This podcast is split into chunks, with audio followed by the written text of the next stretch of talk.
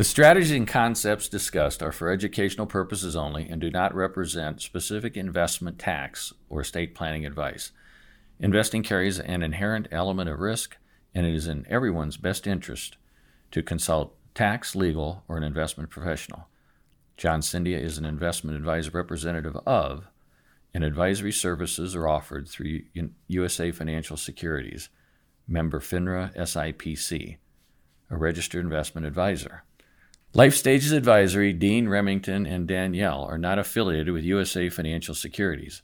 Danielle Fry is an estate planning attorney with Krugliak, Wilkins, Griffiths, and Dougherty in Canton, Ohio. John Cindia is not a lawyer. Welcome to the 29th episode of WTF Wealth, Taxes, and Finances. I'm your host, John Cindia, certified public accountant and personal financial specialist.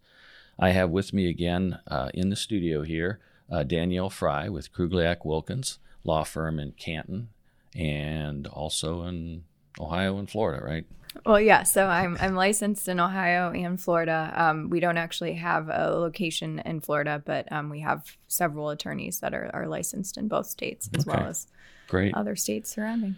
What we're going to do today, we're going to talk about trusts. So it's going to be everything you wanted to know or were afraid to ask about trusts and uh, how they work, what types you would need in certain circumstances, uh, what do they do, why do we get them, and I'll go back and forth here with Danielle on a on a listing, and then we'll talk about each one for a few minutes and and get into that because uh, there's actually like 30 or 40 probably if you got into a different types of trust and we're going to concentrate on maybe about 12 to 14 different ones.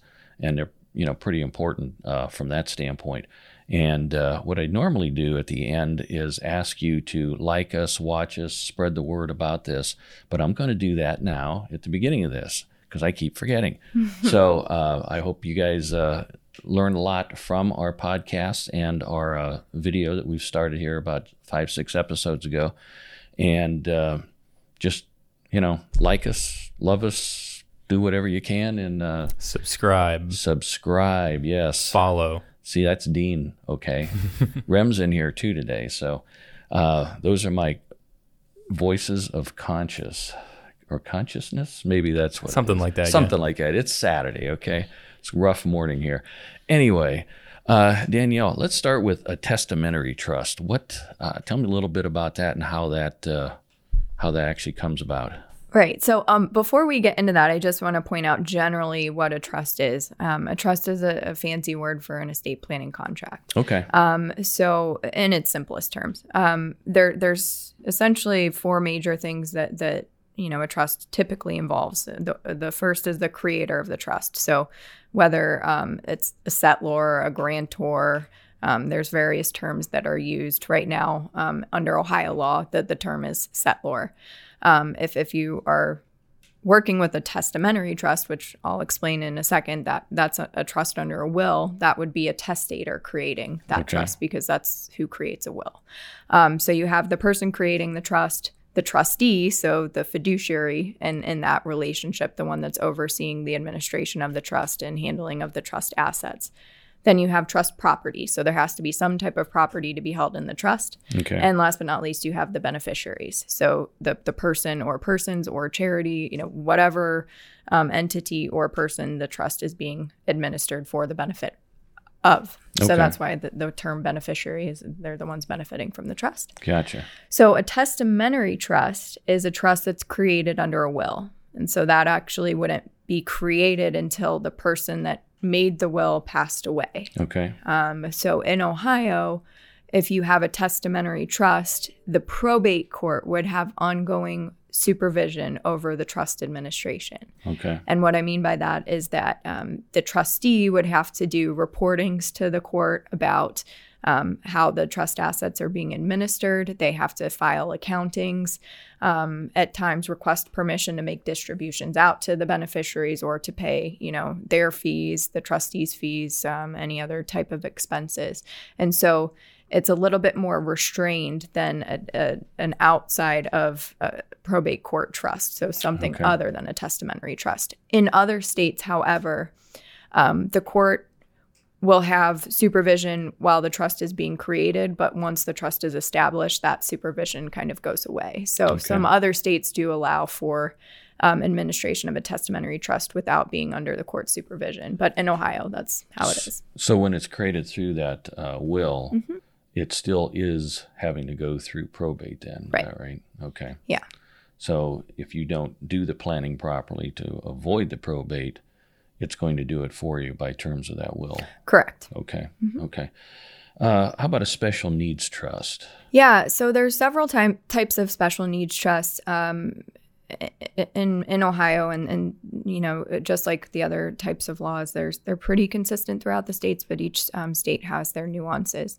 Um, but you know the typical special needs trust that that I would assist um, a client in preparing um, is what we refer to um, as a wholly discretionary trust. Okay. So in Ohio, that's a type of trust that you can create for a beneficiary who um, might be disabled or might be entitled to receive some type of public benefit, um, maybe Medicaid or um, SSI, supplemental security income. Um, and you want that beneficiary to still be able to receive an inheritance or gifts, maybe from grandparents or parents if they were to pass away, or it could even be during life. But but a lot of those public benefits, there's some type of resource limit um, that the that the person that's receiving the benefits can receive or own, Okay. and so that type of trust would allow gifts to be made to the trust without affecting their eligibility for those public benefits. Gotcha. And the reason it's called wholly discretionary in Ohio um, is because the trustee has complete discretion whether they want to make distributions or not. And so that's why it permits, that's why, you know, Medicaid, for example, would allow that type of trust, even though, um, you know, that the, the person, the beneficiary is receiving those public benefits. Okay. All right. Um, there's a revocable trust and then there's an irrevocable trust. Yes. And then uh, at some point in time, I, I, upon the death of the in, individual that has the revocable trust, it becomes irrevocable. Correct. So could you explain, I guess, how we- would make that transition and when would I want just an irrevocable trust?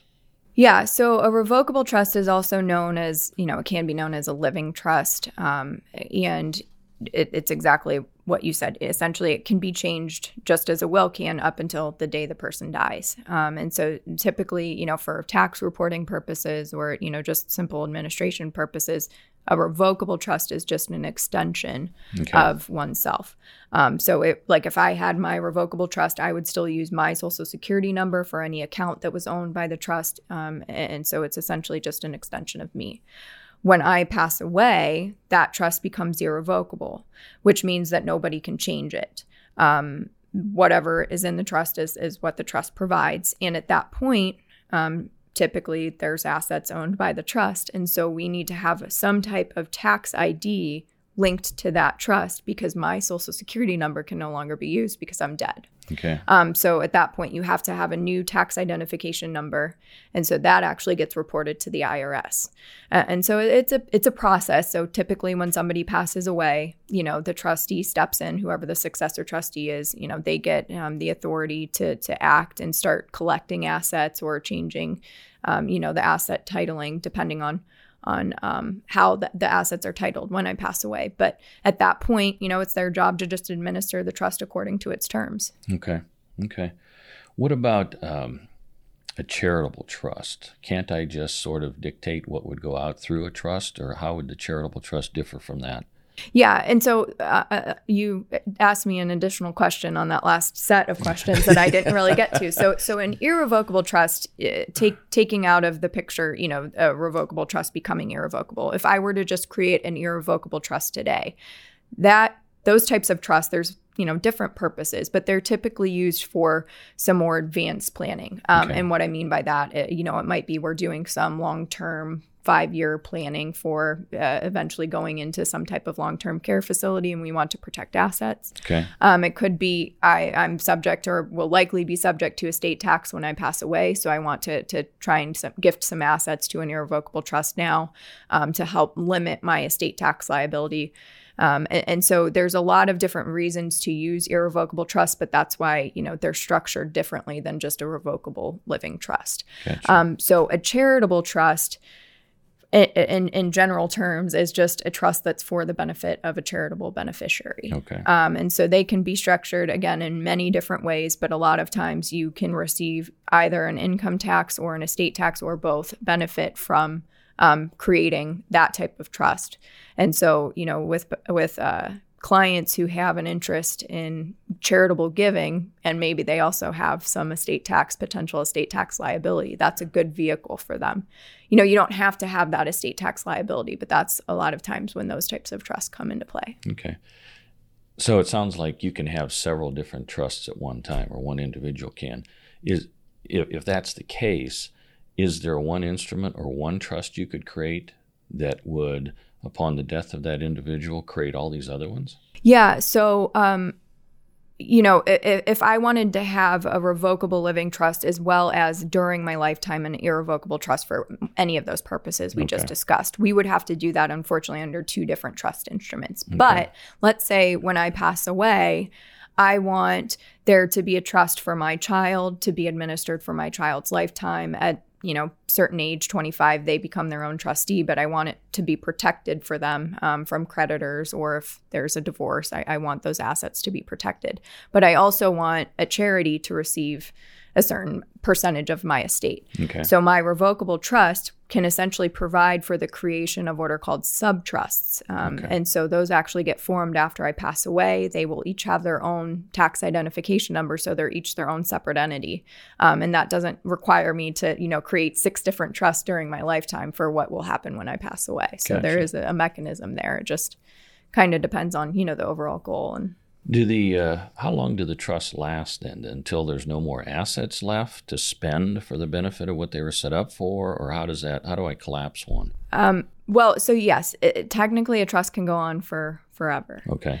Um, typically, there, you know, there happens to either you run out of trust assets, so okay. the assets get spent down, um, or there's no more beneficiaries. So if I create a oh, trust okay. for my descendants, and you know my my child maybe has one one grandchild of mine and then there's nothing after that you know at, at some point the trust will terminate.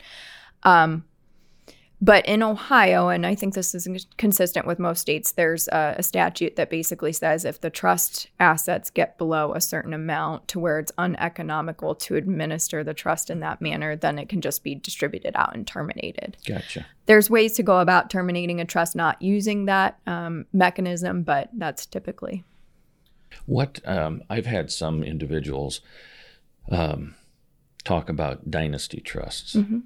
Now, explain to me what that actually is. Yeah. So that type of trust um, would we technically probably uh, structure it as an irrevocable trust. Okay. And so I let's say I want to to create a dynasty trust, I would create an irrevocable trust that's for the benefit of my descendants.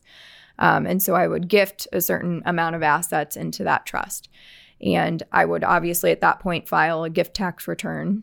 Uh, so it shows that I'm making the gift. Mm-hmm. But you know the the purpose of the dynasty trust is to get the most beneficial treatment as it relates to the generation skipping transfer tax. Okay.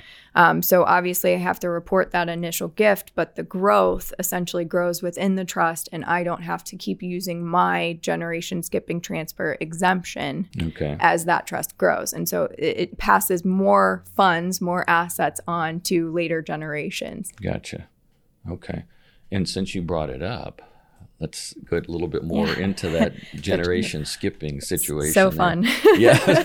um, actually, in law school, it was so funny. Um, when I was um, taking my my wills and trust course, my professor told the class, "Well, you know, I'll teach this to, to the class, but it, it, there's it's less than one half of one percent of individuals that end up having to deal with these tax issues."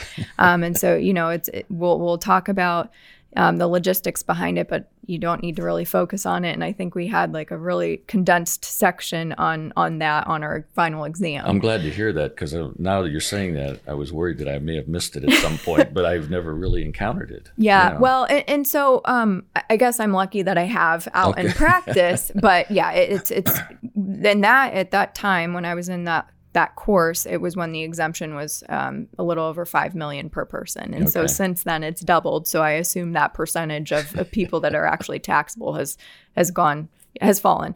Um, but yeah, so right now, the generation skipping transfer tax exemption is the same as it is for the estate tax exemption. Okay. So approximately or a little over um, $11 million per person. Okay. Um, and so if you're a married couple, um, the married couple, you know, the wife would have 11 million, husband as well. So that we really shouldn't be have to worry about that quite a bit anymore. You're lucky if you have to. Yeah, I was going to say, if you have to, don't complain about paying the tax. Yes.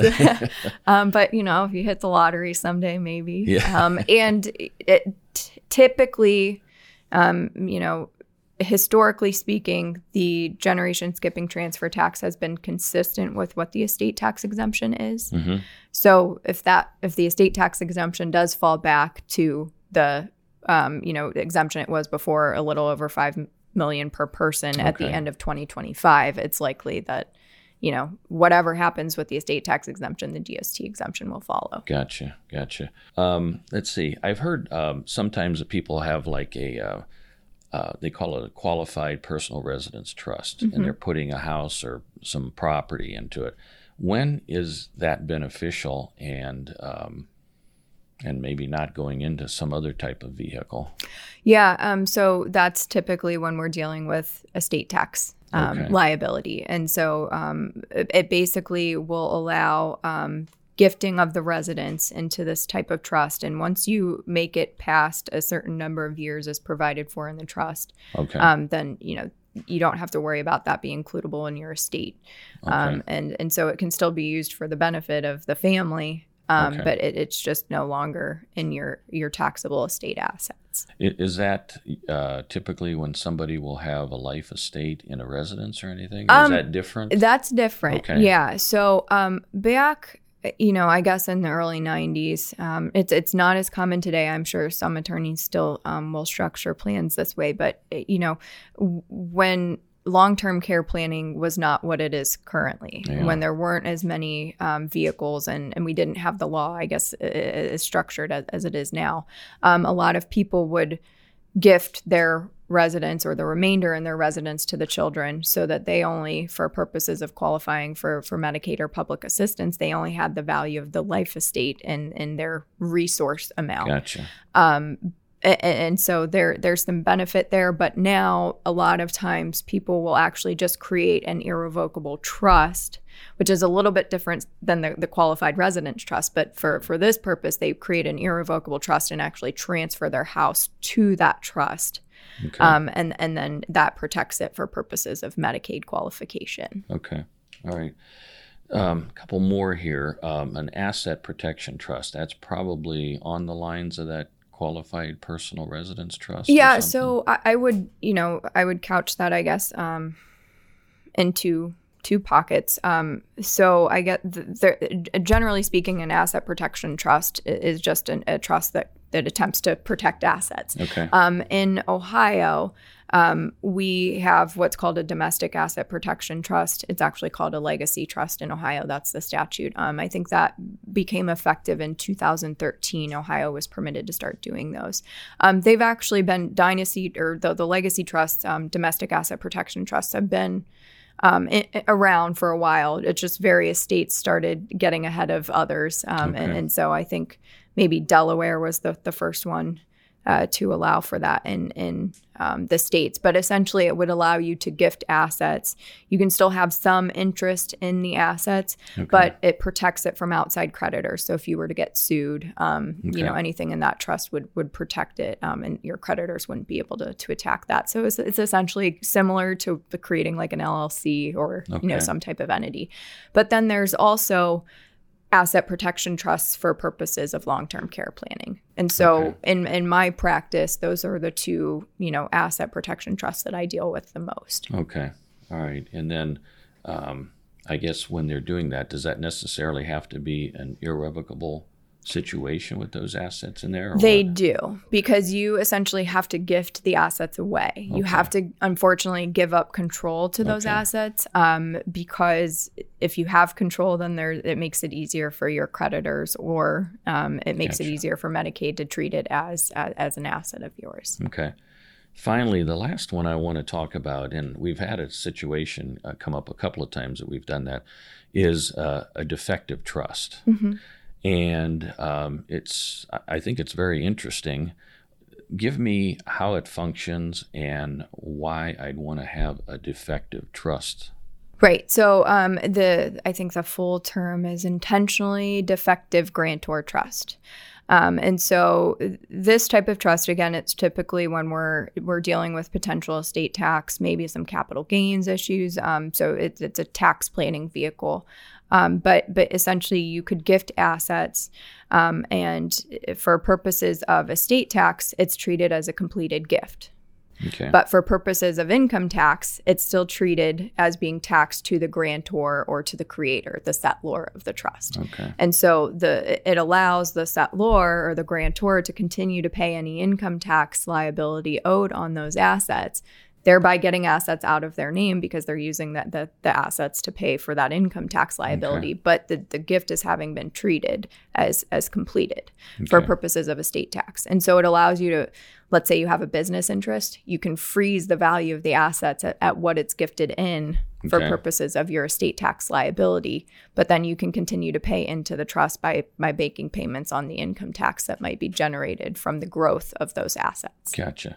So I can still utilize that because the nice thing about it is that uh, for those who aren't aware, the uh, trust taxes uh, are graduated, but I think at around ten or twelve thousand dollars, they're at their maximum, forty-five to fifty percent. Mhm. Um, so you're going to have a lot lower personal tax rates, and then, uh, as Danielle said, upon death or anything, they're already assumed out of the estate and Correct. everything. So, so it's a pretty good uh, planning technique that we've seen. Um, well, that's. Uh, are you guys uh, still awake back there? Glazed over. Glazed John. over, but- Ah, no, that's great information. yeah, I, I think that's uh, uh, from the last uh, two episodes we had Danielle on. I think that's gotten um, a lot deeper into it, a lot better explanation, and um, I hope everybody else listening here derives something from that. And if you did, uh, like us, love us, like I said, and uh, we'll have Danielle on. We've got another episode coming up uh, today, but you'll get it the following week. Um, and we're going to be talking about uh, more uh, specifically about nursing home situations and everything, and uh, and what we have to look at for uh, Medicaid planning, a VA, and uh, just about anything else that uh, that could hit a situation. So uh, until next time, thanks everybody, and uh, remember to like us. Thanks. Bye.